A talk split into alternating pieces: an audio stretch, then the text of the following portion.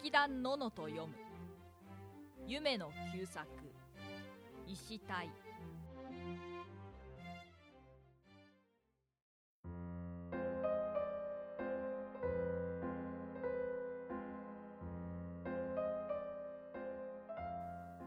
どこかの公園のベンチである。目の前には一条の噴水が夕暮れの青空高く高く上がっては落ち上がっては落ちしている。その噴水の音を聞きながら私は23枚の勇敢を広げ散らしている。そうしてどの新聞を見ても私が探している記事が見当たらないことがわかると私はにったりと冷笑しながらごしゃごしゃに重ねて押し丸めた。私が探している記事というのは今から1ヶ月ばかり前郊外のある空き家の中で私に絞め殺されたかわいそうな下町娘の死体に関する報道であった。私はその娘と深い恋仲になっていたものであるがある夕方のことその娘が私に会いに来た時の桃割れと振り袖姿があんまり美しすぎたので私は息苦しさに耐えられなくなって彼女を郊外の踏切付近の離れ屋に連れ込んだ。そうして驚き怪しんでいる娘をいきなり一思いに絞め殺してやっと重荷を下ろしたような気持ちになったものである。万一こうでもしなかったら俺は気違いになったかもしれないぞと思いながら。それから私はその娘のしごきをほどいて部屋の鴨居に引っ掛けて意志を遂げたように装わせておいた。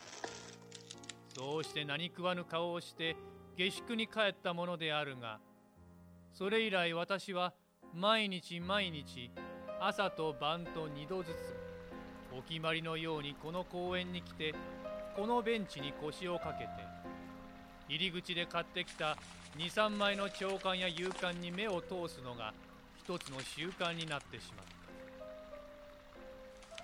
振袖娘の意志。といったような表題を予期しながら。そうしてそんな記事がどこにも発見されないことを確かめるとその空き家の上空にあたる青い青い大気の色を見上げながらにやりと一つ霊笑をするのがやはり一つの習慣のようになってしまったのであった。今もそうであった。私は23枚の新聞紙をごしゃごしゃに丸めてベンチの下へ投げ込むとバットを一本口にくわえながらその方向の曇った空を振り返った。そうして例の通りの霊障を含みながらマッチをすろうとしたがその時にふと足元に落ちている一枚の新聞紙が目につくと私ははっとして息を詰めた。それはやはり同じ日付の勇敢の社会面であったが誰かこのベンチに腰をかけた人が捨てていったものらしい。その真ん中のところに出してある特ダネらしい三段抜きの大きな生地が私の目に電気のように飛びついてきた。空き家の開始隊踏切付近の廃屋の中で死後約1ヶ月を経た半骸骨。会社員らしい若い背広男。私はこの新聞記事をつかむと夢中で公園を飛び出した。そうしてどこをどうしてきたものか踏切付近の思い出深い配下の前に来て呆然と突っ立っていた。私はやがて片手に掴んだままの新聞紙に気がつくと慌てて前後を見回した。そうして誰も通っていないのを見すますと思い切って表の戸を開いて中に入った。空き家の中はほとんど真っ暗であった。その中を探り探り娘の死体を吊るしておいた奥の八畳の前へ来てマッチをすってみる。それは孫をかたない。私の死体であった。バンドを針に引っ掛けてバットをくわえて右手にマッチを左手に新聞紙をつかんで。私は驚きのあまり気が遠くなってきた。マッチの燃えさしを取り落としながらここれは警察当局のトリックじゃないか。といったような疑いをちらりと頭の片隅に浮かめかけたようであったがその瞬間に思いもかけない私の後ろの暗闇の中から若い女の笑い声が聞こえてきた。それは私が絞め殺した彼女の声にそういなかった。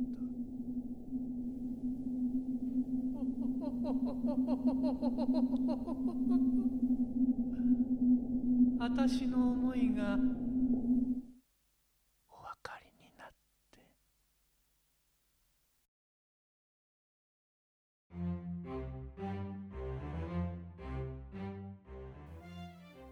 劇団ののと読む。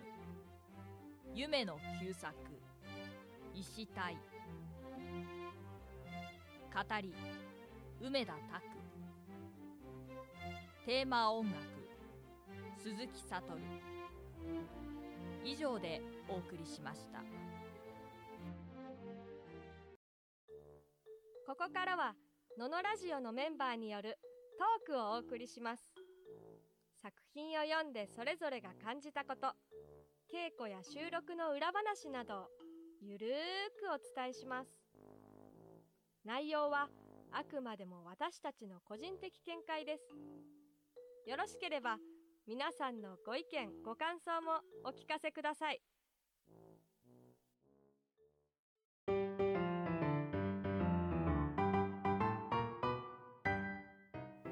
皆さんこんにちは。劇団ののの鈴木よしこです。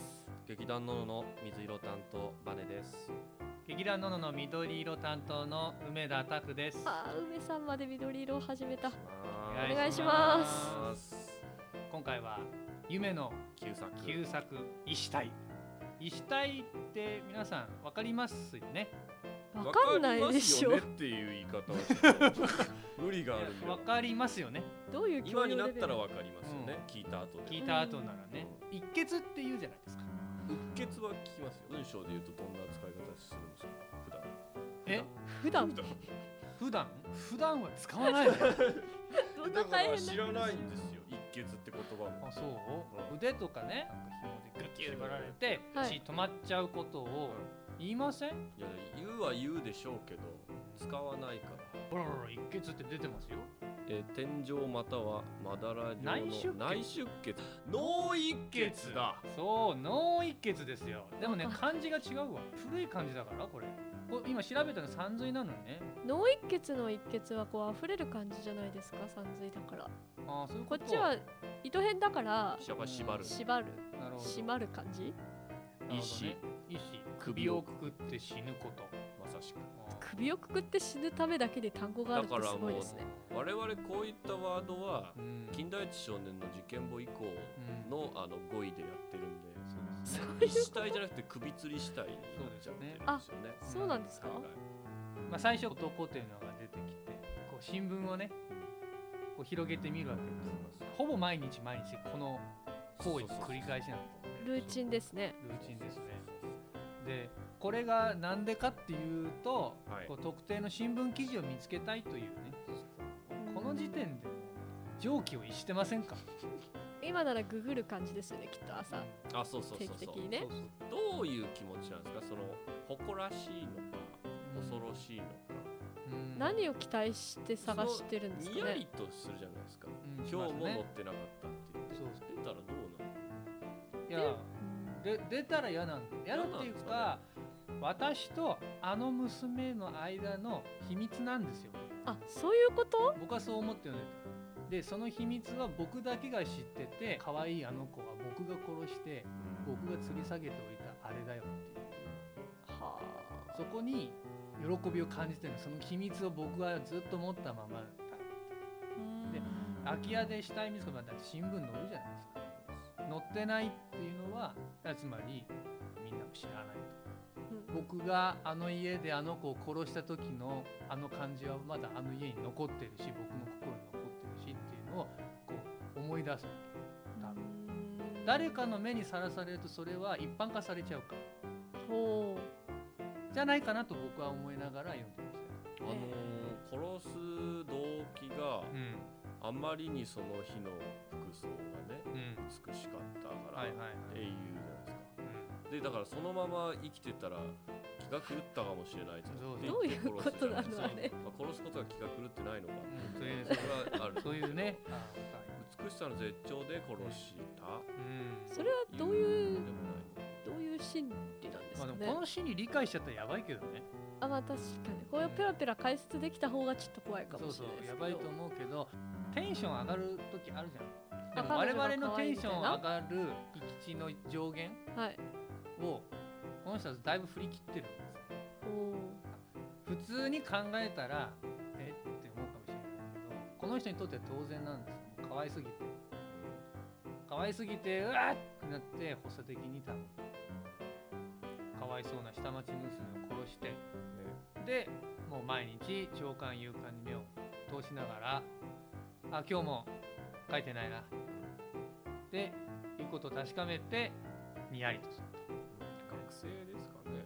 とあそうですね。この人誰なのっていう話はね。働いてなさそうな。会社員じゃないんですか？ええどこ書いてある？会社員。だって私の死体で会社員って書いてある。あそうか。あれ本当だ。本当だ。会社員らしい若い背広会社員らしいでしょ背広だよ。じゃあ会社員働いてなさそうでですもこれさ働いてる人かな？と思うんだよだって朝と夕方公園にいるんでしょ？はい。そういう仕事？後に餌やる人。出退勤前後なんじゃないですか？まあ昔は今ほど通勤なんか働く時間長くなかったとは聞きますけどね。ね。はい。うん。まああと死んでるんで会社に行くこともないんじゃないですかえこれっていうことは今の解釈はお。もう新聞読んで読み始めた時点はもう死んでるんだと。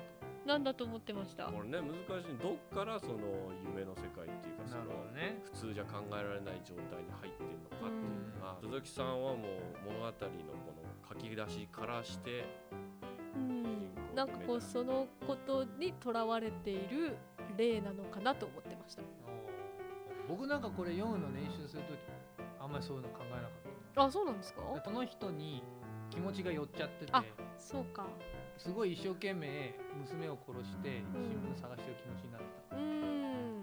た俯瞰してみ見てなかったかもしああえれないののめり込んじゃって。じゃあその私的にはどういう感じなんですか？じゃあ全部リアルってこと？うんそうだよ。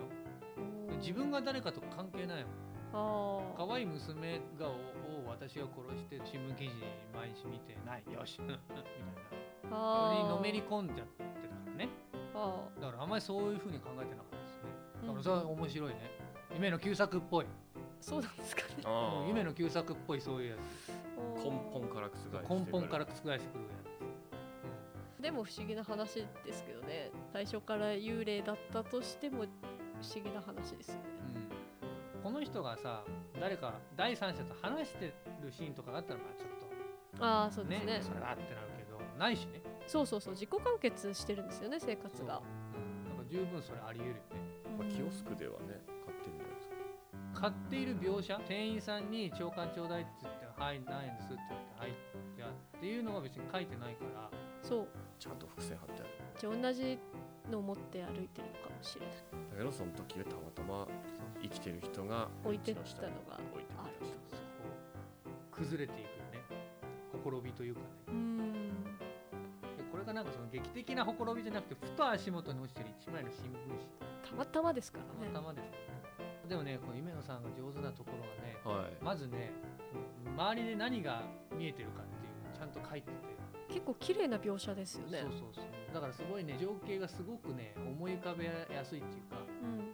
これって僕ねすごい大事なことだと思うんですよ。だからその世界にのめり込むためにやっぱりこういうのがないといきなりなんか始まっちゃうよりはとっても面白い面白いっていうかすごいいいなって。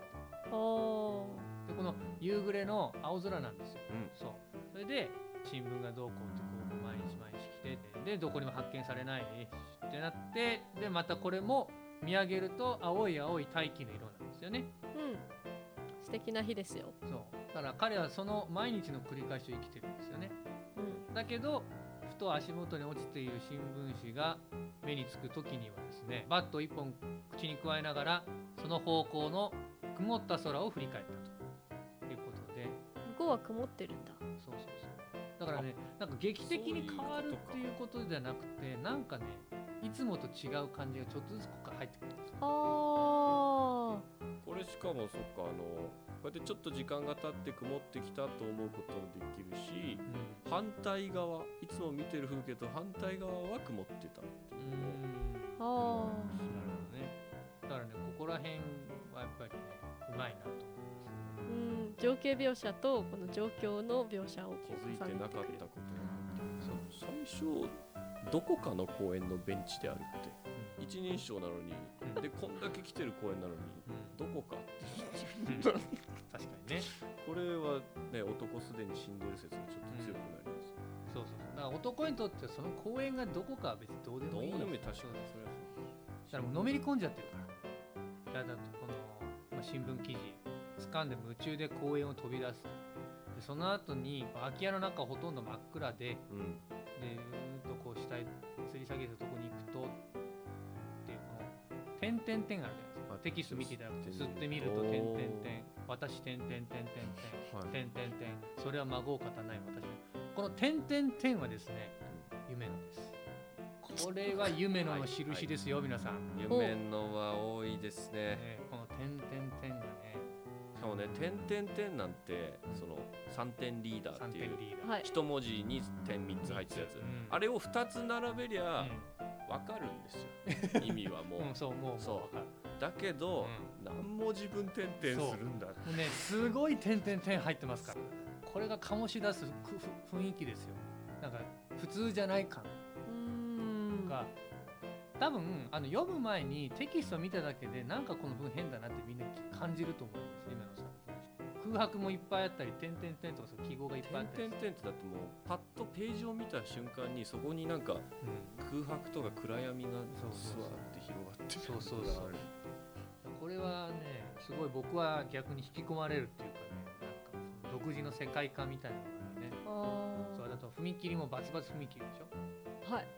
あんまりバツバツって使わないでしょ？怪奇小説。怪奇小説とか使うの？N 踏切とかじゃないんですね。ああなるほどね。D あるある。坂の殺人。そういうのあるね。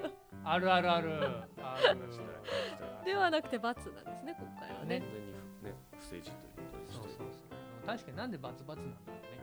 あの踏切とかでも。そうあの踏切とかよね。じゃあだってやっぱ新聞で出ますかあらねそうかやっぱ固有名詞っぽくしないといけなかったんです具ね体的な場所であるっていう。ねあこれしかもそのね自分が見つける死体の状態が殺人を犯した時のじゃなくてそうそうそう。今今ジャスト今なまさにうん。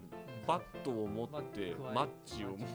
新聞紙使うだから絶対整合性がつかないように書いてある。どっから考え直してもおかしい。うん。なんかこういうのをリドルストーリーっていうジャンルがあるらしいですね。あそうなんですか？はい。リドリドルってなんですか？リドル。って英語のリドルっていう単語から来てるんですけど、まあ、謎かけとかそういう意味があるんですけどまあ、整合性が取れないこの気持ち悪さを残す、まあ、あの芥川さんの「藪の中」とかも入るらしいんですけどどうなんかこう理路整然と考えていっても解決できないようになっているという。リ夢野さんの普通の話ってなんだろうあるんですあるんですか？あるんですか小鳥の童話みたいなのも書いてえあるー、それはそれで逆にドキドキしそうですよね。いつね。いつ夢のが出てくるか。もうみんな夢野で構えちゃってるからね。それももう怖いよね。夢野が普通の小鳥の童話の話してるのがもう怖いよ怖い怖い怖いでさ最後ですよ。ほほほほ私の思いがお分かりになって。私の思いって何って思うこれもまた強烈な謎かけですよね。全然意味わからん。女も死んでるじゃん。ってなるとますます意味がわからない。僕の思うところではあなたがずっと私のことを追いかけるっていうかさ、うん。殺した後もね、うん、精神的にね。それと同じように私もあなたのことを付きまとっていたのよ。お瞬間まであなたのことを付きまとってたのよ女も怖い。お似合いです。とでやっと殺せたわあなたのこと。を似合いって。でもあなたのことをただ殺すだけじゃもったいないからあなたの最後に付きまとって見せるわよあなたのね最後の姿そういう気持ち悪いやつなんじゃないかなと。やっぱこの話って結構、うん。いわゆる怪談じゃなくて得体の知れない人間心理、よくわからない人間の怖さみたいなのが入ってるんですけど、まあ、これを選んでくださったの吉田さんなんですけどいわゆる幽霊とかじゃなくてこう人間自体の怖さみたいなエッセンスを入れたかったというふうにねおっしゃって夢十夜だとこうね、まあ、夢の話だからね。でまあだからちょっとこのなんか変な話っていうのを梅田さんあんまりそういう感じじゃないじゃないですか普段割とこうまともな路線。普段何それ？普段そういう人っているの怖い怖くないそれ？最初はバネさんににしようかと。しようかとおっしゃってたんですけどあえてそれを理論派の梅田さんが読むことで逆に怖いっていううん。のを目指されたと。その起用理由は僕も分かってまして だんだん変になっていく感じみたいなのがちょっとね表現できればいいかななんていうのははい。出てるのかどうかね皆さんにねちょっと感想を聞いてみたいですね。というわけでここまでお送りしてきました。はい、感想などお待ちしておりますはい。あぜひはい、あぜひ、のー今後の励どみになります。しどしはい、お寄せください。よろ。しくお願いします。劇団ののの鈴木よしこと、劇団ののの水色担当バネことピーチ栗田バネと劇団ののの緑色担当の梅田ですがどうも。ありがとうございました。はい